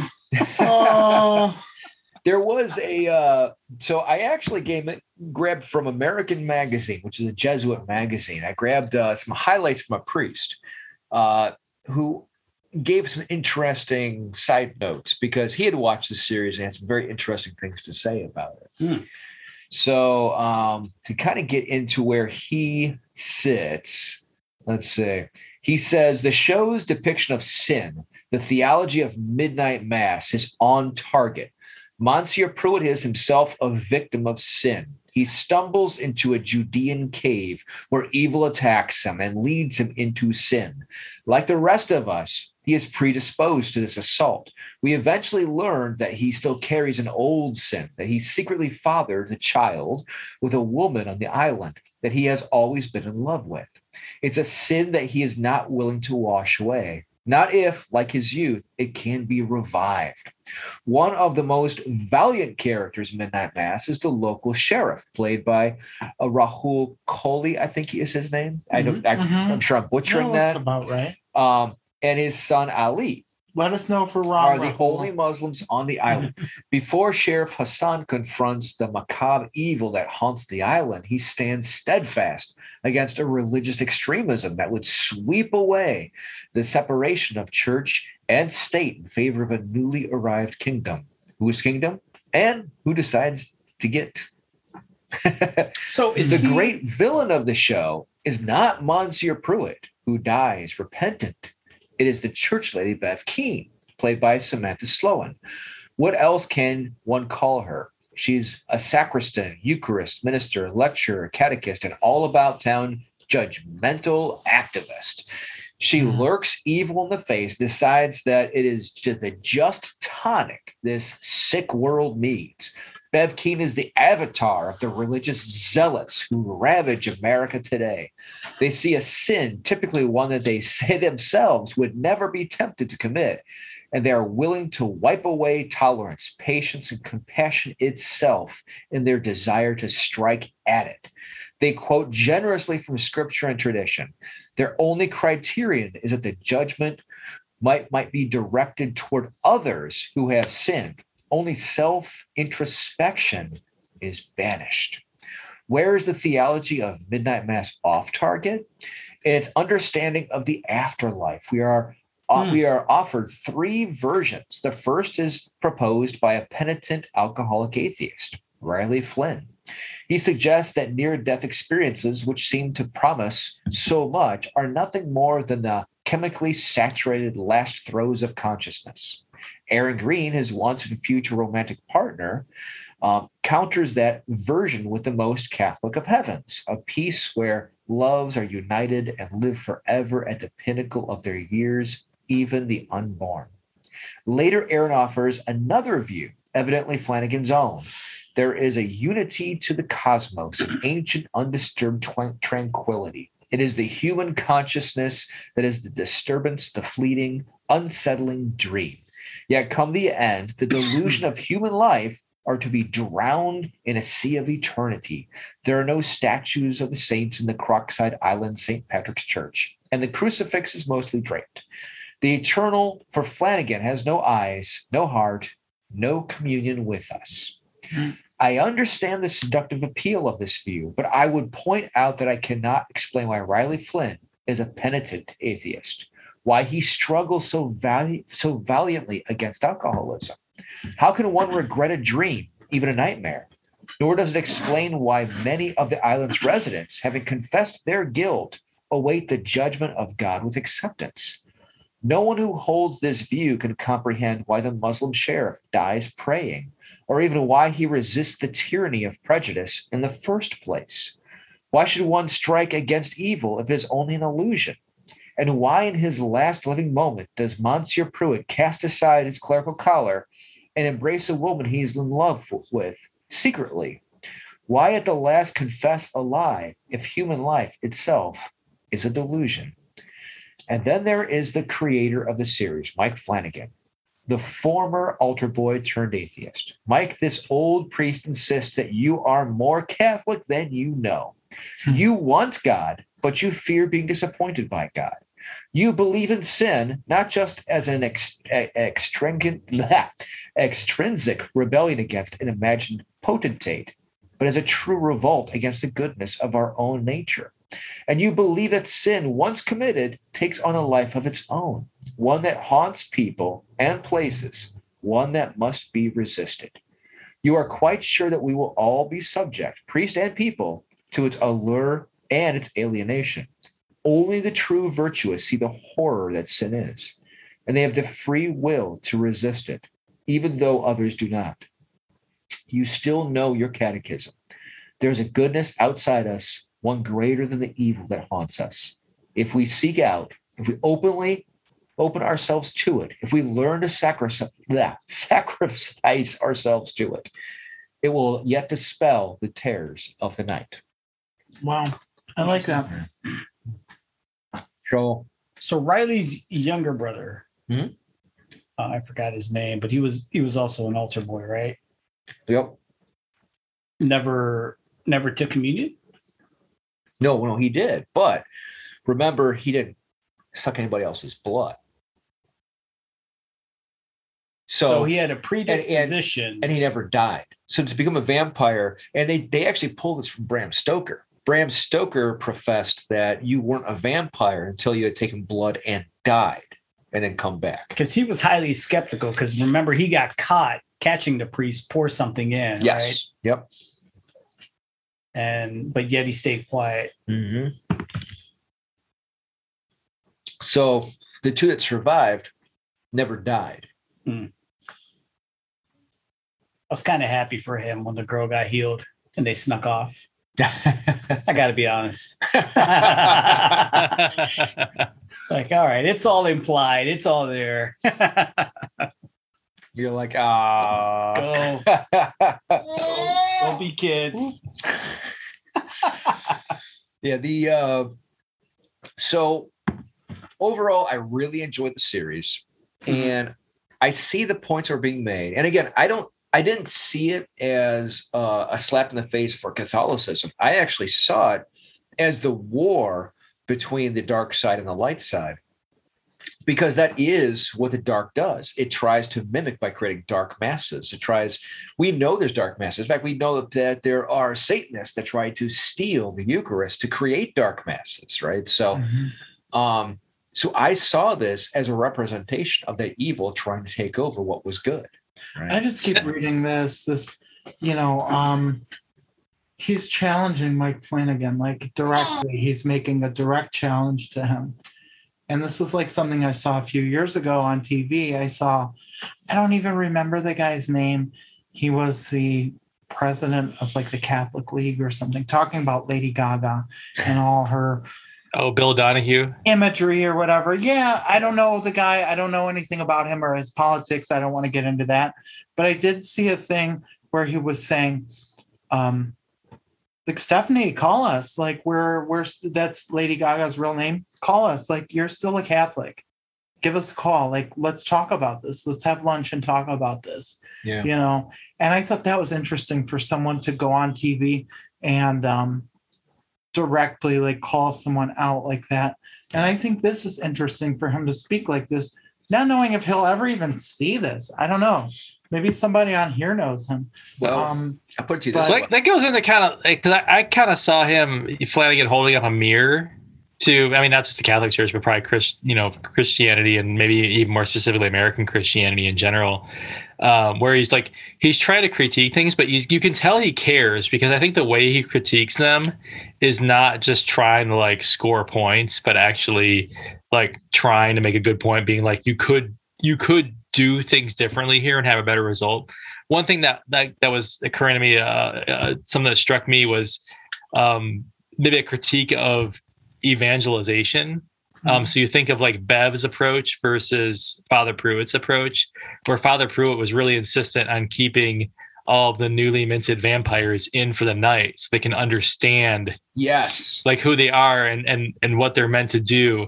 So it's kind of like juxtapositioning the good intention of the keepers of the faith versus like almost like Bev was almost like a conquistador. Like, oh, we have a mandate to convert the heathens, so I'm just going to send them straight out and hope they get off the island and, and convert the whole world to our new way. Um, so like this this this critique of like the the destruction that's wrought when we just go trying to shove it down our throats, you know, people's throats, like literally in this case, you know, shoving it through their throats and killing them and then them rising again in some twisted way. Um, that, that, but, but Flanagan's also saying like there, there was possibly a better way, even though Father um, Pruitt was, you know, ultimately mistaken in his intentions. He had good intentions and he had some kind of plan for them to be manifested more purely than they were by Bev. Right. Yeah, yeah, yeah, Yeah. I agree. It was a slow burn, and he got there, but yeah. Um, one of the reasons why I think ultimately, let me preface this with this: that Oh, I don't, please. I don't believe uh, much of what the media puts out in terms of uh, criticism towards the Catholic Church, because Same. when you look at the media's critique of the Catholic Church today over the last twenty something years, maybe even longer, what is the one thing they always try to throw under the bus? Well, abuse. Right. None of that was implied or even you know insinuated within this. I thought for sure. and I it would appreciated that I yeah, I did appreciate that too. I thought Yeah. that because I thought be a if it was going to be an all-out smear of the Catholic Church, Mhm. that's that's easy prey, right? And the other Quote, thought I I did have throughout this What? whole thing, and now that I'm reading this um, challenge to Mike Flanagan by Father, I don't remember his name. I don't see his name up there. Whoever he was, the priest. I, I, have, Um, I have links for it. It'll be it'll be in the, in the slideshow. Okay. Um, well, now that I'm reading this, it kind of like gives validity to what I was thinking the whole time is that like I always try to understand a person's mind. Like if I see a show that's really messed up, I think, whose mind did this come out of? What happened to them in their lifetime? Like Weinstein. what are yeah, what are they like what have they dealt with Yeah. that they're now trying to show us in their like art? Um this the whole time I was watching it, I was like, I bet this was a person that used to be Catholic Yep. and is now not. And then I find out that that's true. Yeah. Um, and I think every, I don't think there's any such thing as atheism, like pure atheism, You can't be. where people are like, I am absolutely positively sure there's nothing. Like it's, I don't remember who said it was a Catholic saint or maybe Fulton Sheen or so, somebody like that. Somebody in Catholic groups that said, or circles that said, it takes more faith to be an atheist because you have to be sure of yourself. you have to be sure that that's not sure. You know, um, I don't think he's totally an atheist, and I think he. Why did you make this? Yeah. Right? You wouldn't. Yeah. You wouldn't even I- touch the subject anymore if you're done with it. Yeah, and I don't think he's a full. I think I think he's more agnostic because if you look at his last statement, or when Erin's dying, uh, when she's dying, I think she's professing his view, and his view is that our consciousness goes back to wherever the pool of consciousness is, right? Mhm. So, I believe he does believe there is some form of afterlife. Yeah. um, the things he writes tends to show that he does believe there's some form of afterlife. I don't think he believes in an organized religion. I don't think he actually understands what he believes right now. Mhm. I think he's trying to figure it out, and I, and I think you see that you know in things like his haunting film or uh, series. Um, and you see that in, in him doing this, and he's trying to figure out what he believes. Yeah. Um, Have you ever talked to an atheist and you realize they're getting really upset when you're talking to them? They're not just even keeled and like, yeah, there's nothing. Um, people get upset, and I and I realize like, what are you guarding right now? Yeah. There's some type of feeling that you're having that you're guarding, absolutely. And that might be that you're not sure that you're an atheist. Yeah. Because the truth of the matter is, like, I walked through a cemetery the other night, the other day, and I thought, this is a reality. We are all going to die. Yep. This is the truth. This is a thing. The We're all going condition. to boil, boil down to a stone that people may or may not ever pass again. And yeah, let's say we're all atheists and we believe in nothing. This is what we will boil down to. Does that mean I'm right? Put my ears out. Awesome. You nailed it. Um, You win the prize. thanks. What's the prize? Uh, cigar. he wants more No. I'm good. I'm good. Thank you. Um, but I- that's the truth. If you're an atheist, like that's the truth to everyone across the board. We will die. And so there is something that has to be reconciled in everyone's life, and we have to all come to terms with something. So I don't think that there's any true atheists out there. I would agree with you because when we talk about and, and I've had most atheists, not all, but I've had most atheists admit this to me, where I say, "Are you an atheist or agnostic?" And he's and he and there was a she who said, "Well, we use the term atheist, but no true atheist is actually atheist. We just don't know." Mhm. Yeah. So, So what were you going to say, Keith? Uh, I- I mean, actually, I'm glad you said that last part because it made me think.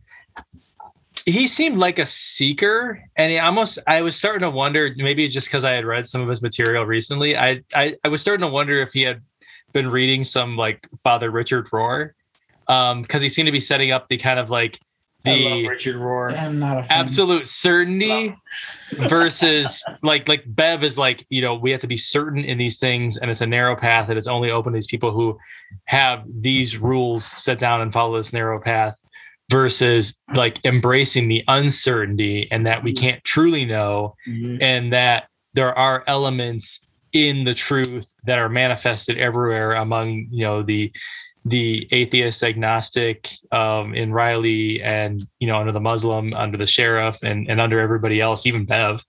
Um and like some some of the characterizations of of you know kind of everybody kind of going to this you know one place it's, it's kind of kind of like a, a universalism it was it was pitching it made me wonder if he had been reading Richard Rohr, um, and which would make me wonder, like maybe he's more of a seeker because Richard Rohr tends to attract people from a lot of different faith traditions. He does. Ooh. Yeah. that he does. He definitely draws a lot of people.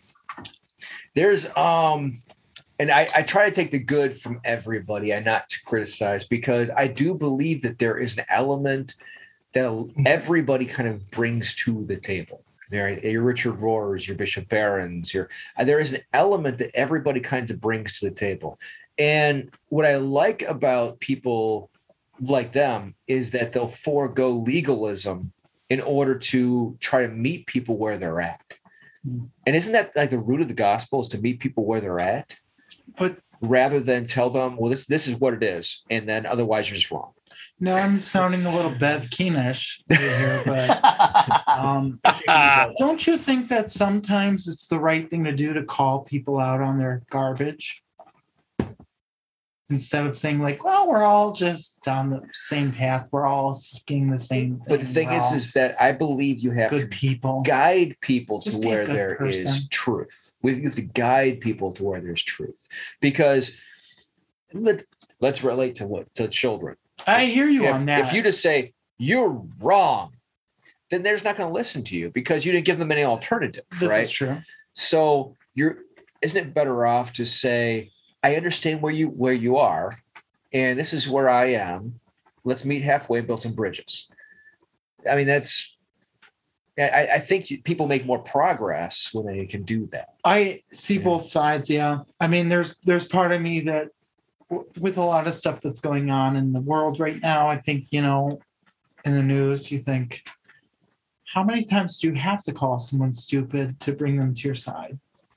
Because that's not going to happen. You're, right, exactly, Right, exactly. that's not gonna happen. yeah. I, I see what you did there.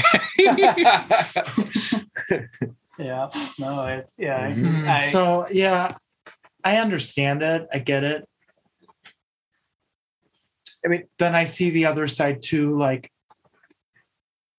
I don't know. I can't explain it here today, but I know what I'm thinking. I just can't get it out. Maybe it's the, the whiskey okay. I, I, I think. Oh, I, I or the think- secondhand smoke. It- I- I- it's- I I'm think- delirious. I think everybody reaches a point where they just don't, they can't express for what they're trying. I know I've done it on the podcast many times. Where like, what I mean to say is, you'll hear in a future podcast. Yeah,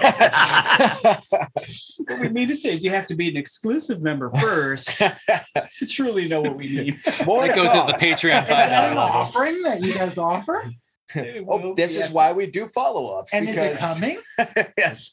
Actually, there's many things coming because every time we do a podcast, we realize, well, there's 10 more things we could talk about this. Um, so, but there is, I would like to reach the point where, and I hope that Bible of Brews helps with this, where all of us can reach a point where we can build bridges Mm. and then everything is was once water under the bridge and now we have understanding where everybody is at and we don't have to be on everybody's island as long as everybody has a bridge to see where everybody else is coming from I see what you're saying. Yeah. It's tough to do that when you when you're on one extreme, mm-hmm. right? So this is where I think you know having enough spiritual self awareness to understand that not everyone A is going to be where you're at, and some people Yeah. may be further than where you're at, but allowing an open enough atmosphere that you can still discuss it yes and have a safe place to do that. hence bible of brews Yeah, exactly. Right. This, this sounds like Riley and Erin. Like they they had built up trust Exactly. and were able to Exactly. I mean, build that bridge right at the very end, kind of. Or in the AA I mean- meetings, right?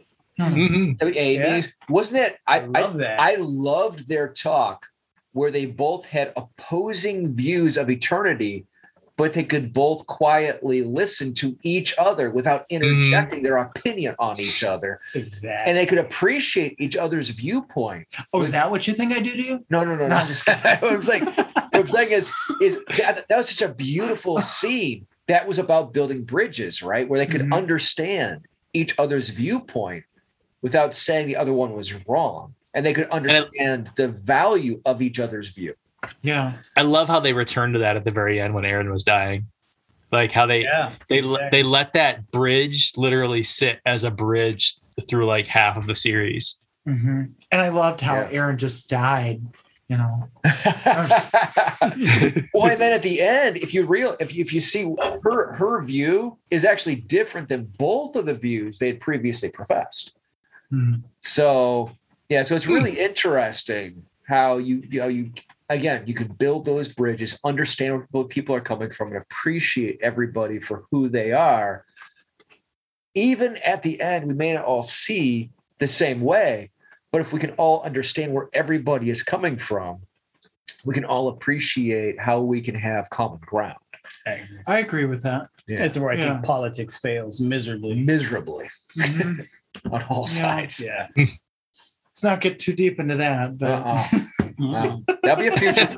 That'll be a future That'll be- podcast. That'll be bruise over news next time. But even spiritually, we fall into that trap. You Yeah. know. Mhm. And uh, well, let me say, let me take that back. Religiously, we fall into that trap. You some know? people see their religion through the view through the filter of their their politics and their politics through the filter of their well i, I actually do think you should side on with your politics through the filter of your religion and not vice versa you know what i'm saying yeah. yeah because i'm not like a catholic who is a catholic because i'm this side or that side but because it's because i think it's the right thing to do Yeah.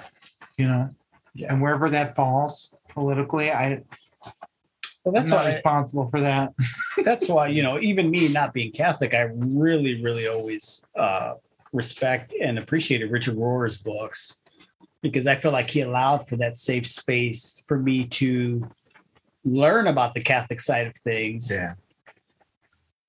from some point of view and embrace certain things and uh, I feel like falling up Hmm. is probably his pinnacle. right falling there. upward. Oh, I love that book. Yeah. Second half of life. The second that theme is just something where I feel like it's it's a humanity issue. The second half of life Yeah. that we all get to It goes past the the walls that we call religion. exactly, or politics, Yeah. or whatever Yeah. social structure we can create. It breaks those walls down and it kind of tries to build that common ground to try to pull people in and realize it's the opposition to each other that creates the problems. You could almost call it mm-hmm. theosis. It's it's like the exact opposite of like a book starting with everything you know is wrong. Like it, like he typically actually works with like, oh, you're a beloved child of God. You know all these things by living. Mm. Like let me, you know, reflect on that and, you know, throw some new stuff in there. Yeah. Yeah. Yeah. Yeah. Mm. And that's where I, I truly appreciate probably more the controversial people because it's like I love the Richard Rohrs, the Bishop Barrons, the and a lot of main well, I want to say mainstream, a lot of uh, a lot of traditionalist Catholics hate them, right? They they they hate Richard Rohr. They, they really, really hate or dislike Bishop Barron. But it's these people building the bridges that help people see But do you the- know any traditional Catholics? Because what I noticed about 20 minutes ago, you said, I love the Richard Rohrs and Yeah. the Bishop Barrons and the, and Yeah. then you said it the same way this time. The Richard Richard Rohrs, the Yeah. Bishop Beards, and the, and I'm like, do you know any other ones? Yeah. The Jimmy Swaggart. Well, yeah, actually. So yeah, so so to tell you the truth, yeah, I was going to dive a little bit deeper in like your Balthasars and your Origens and your um the people. But living, we're living people who are speaking from the traditional side. So from Do the you traditional side. I, so I'm not going to bring names up right now because I that's going to that would open up a whole other ball of wax. I mean, you will- brought up those names. but those names would meet me halfway. There's one traditional Catholic I So- like and follow, not only from the spiritual point Wait. of view, but even from the political. So they'll meet you. Sorry, sorry, but they'll meet you halfway, which means they're coming halfway. And you're staying here. And you're like, someone meet me.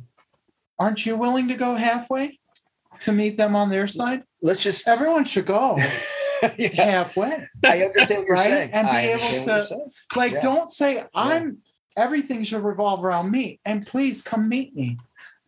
I'm not saying that at all. I'm Why saying, can't I'm you saying meet them? other people are meeting other people, and many people are not meeting other people. Well, for example, let's say let's let's go to your scholars. Okay, so you have people like your uh, your Brant, Pitre, uh, your John Bergsma, um, you know, your uh, Michael Barbers. Your you have your scholars that will relate all of those things to you, right? And because they're not hampered by trying to stay inside of walls. And so they'll tell you about the old traditional uh, Jewish stuff and why Catholicism is valid, because that's the reason it's valid. Catholicism is valid because of its roots. And if you take away those roots, then Catholicism is no longer valid. It's the roots that make it valid, right? So, um, so they'll they'll tell you and they'll tear those walls down and they'll show you the what makes Catholicism Catholicism, because without that, it doesn't even exist. So yes, there are very there are a lot of very traditionalist Catholics that will show you what the reason why it is and break those walls down. So to answer your question. Yeah. Well, you know, the ending of Midnight Mass, at least to me, I hear you. and I hope I don't upset anybody, has nothing to do with Catholicism or any religion. It was a I would agree. It was Yeah. a story of, you know, what I think the larger point of what Christ was trying to get out wa- was our humanity Mhm. in the Creator, and you know that to me is what the priest exemplified at the end. It's like, man, this isn't this isn't about my Catholic faith. This isn't about my sin that I couldn't let go. This is about me looking at it in the mirror, owning it, and accepting responsibility for it. Yeah. Then he was reborn. Died. Yes. I would go a step further though. Go. Because if you talk about John Pruitt, Bev Keane steps in, the as you call her, the evangelical, right? Um, the uh the zealot, right? She steps in and she's saying, Well, you are the priest, you're the leader, you're the this, you're the that. And he steps up and he says, No, it's not about me. It's about God. It's never supposed to be about me. Yeah. I man, I got chills Mhm. when he said that. yeah. I was like, oh wow. I mean, that's when like the truth hits the fan. and I was why like, are you letting a Netflix show Wow. give you chills? well, because there was That- there that schism there. see, exactly, exactly. And the fact that he was the one that stood up, the priest that she's trying to say, well, this is the you are the leader, you're the this, you're the that. And the fact that he rebuts her and says, it's not me, it's about him. So yeah, I was like, wow, that was awesome. That gave me chills. I was like, that's that is truth because it was it the priest, a good priest will tell you, it is not him. it's about God. And it's weird to me that these people could take on this, let's call it a vampirism, vampire, the vampire lifestyle. Hashtag vampire lifestyle. Um, that You know, was they could take on- well played. Well Yeah. played. they could take on this vampire lifestyle and um but they could still be like this i feel wrong about this because Exactly. a lot of them were still like yeah i don't like you know what we did something wrong you know, our human nature. Why do I do the things I don't want to do and I do the things I shouldn't that's do? why- And That's why it was so well written because, again, they were able to embrace the fact that they had done wrong. They sinned. They they had they knew they had to repent. They and and so many of them accepted the fact that they had done wrong, and so they stood before the sun waiting for their repentant death. So that, that was really moving like the moment before they start singing like where they kind of they all move on like they're actually all walking at the time. So i think that's kind of symbolic moving on but I, I i keep thinking of um i don't know the name of the guy but there was that guy that um sturge tried to get into the rec center right before the rec center burned down right. because he had been nice to him. And like after the rec center burns down or you know they're, they're like both walking away. And like one of them says like I I did some pretty effed up stuff tonight. right. Yeah. well, also someone said i think i ate my mom or like yeah. Yeah, that too. yeah. i And think then i killed my mom yeah, and the, that's right. I forgot Yes. about and and the guy turns to him and he said, "No, we that. That was an oh shit moment. yeah." And the guy turns to me and he said, "We all did some effed up stuff tonight, right?" yep, yep. And but again, they embraced the fact they had done wrong, they had sinned, they understood that they Yeah. that they have to answer for it now, right? Mhm. And that was kind of like the beauty of it was the fact that most of them, not all of them, because Ben was trying to dig a hole, but but that so many of them understood that they had to have their their their day before God, their day before judgment, and that that that they were walking towards that, right? Singing a hymn, right? So Now I'm wondering, just because again I had read her recently, like in addition to um, Flanagan reading Richard Rohr, had he read some Brene Brown recently because she talks a lot about embracing imperfection, and all in that moment they, except Bev, embraced imperfection, whereas Bev still couldn't deal with the fact that she wasn't a flawless human, but all the rest of them were like, yeah, we we screwed up, face the paper. Yeah. yeah. Wow. all right. I am going to call it because this was a fun night. And So uh, fun. I think we've reached our last of our, our reflections. So, uh, Keith, any last words? Uh, you'll you'll find me uh, on a newly deserted small island off the Pacific Northwest coast, which has some prime real estate, uh, freshly raised from fire. Uh, so yeah, I'm gonna you know it's hard to buy a house lately, so I'm gonna head out west and Oh, Uh, look Well, for- the last place you want to go. More The to real come. market's too hot. more to come. wait, wait, wait, wait, wait, wait, wait. What? What's going on? He's talking. that about was a joke. I'm joking that I was gonna move to. I forget the name of the island. What's the name of the island? I forget. Oh, Croc- Cro- Crockett Crockett Pot, Island. right? Crocodile. I'm moving to Crockett No, Island. That's Crockett what I'm. Island. Crockett Island. Okay. The Crockett pot Island. was I mean, from it's- potluck. No, okay. all the buildings have been torn down. Everybody's gone. I mean, that land. I mean, it was previously haunted by vampires. Atlanta has to be very affordable right now. And I mean, man, an island in the Pacific Northwest. Holy Yeah. crap! Yeah. I, That's gonna go somebody's bonkers go- in a few years. What if somebody survived? What if somebody did get to dig underground or go in a cave? And what if someone We- survived? well- we don't really know what happened to the your new angel either. I was going to You know. say, we don't know what happened to the vampire, really, do we? Yeah. Edward, any last words? Yeah, it didn't totally suck, but uh, yeah, there were. I, it, it, it sucked, but it didn't totally suck. Thanks, Mike. I was, I I almost want to give myself a ding. Yeah, Three for dings real. for me. Gumby, anything? Man, I thought there were so many things to pull symbolically uh, from uh, Midnight Mass. I really, I can't say that I enjoyed it in a sense, Okay. All right. but I Fair. learned fair. a lot from it. All right. There was a lot of things to learn from it, and for me, that's that's the mark of, uh, you know, what what it means to be spiritual and on this human journey. That someone could encapsulate that and put it to film. So, uh, you know, I tip my hat to him. Um, Richard Rohr. Check out his books, man. Falling Upward. Yeah, right. I have to do a Richard Rohrcast here. Yeah, I'm, I'm, I'm trying to get him on. We talked about Yeah. yeah, we talked Yeah. about getting him on. I've submitted before, and they were they were actually hopeful. So maybe, maybe soon. Wow. Yeah, they actually did Mind blown. respond, so maybe. Um, so I uh yeah, and I would I will give a big shout out to Mike Flanagan because he did a better job than 98% of any horror movies that have ever been out there on trying to depict the struggle in religion. Mhm. That was just phenomenal. Very, very few, Agreed. yeah, very few horror movies have ever covered the breadth and the depth that he does, which is ironic coming from somebody who is agnostically atheist, right? So, but, but yeah, well played, well played. but you can't get funded Um, if you say otherwise. That's right. um, please check us out on all of our social media platforms. Also, I would like to say, please, anywhere you listen to podcasts, give us a big thumbs up, Please. five stars, leave some comments. Uh, you can actually leave us voicemail on uh, if you go to our uh, anchor.fm page, anchor.fm forward slash Bible over Brews. And we will take your uh, vocal recordings and hear we will try to answer your questions.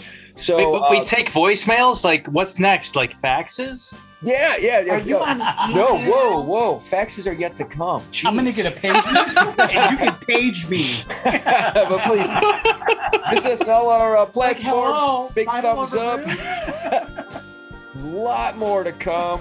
We're about to hit our 100 episodes, so big things happening there. Please see us soon. Godspeed. Peace out. Yo, Bye, guys. up?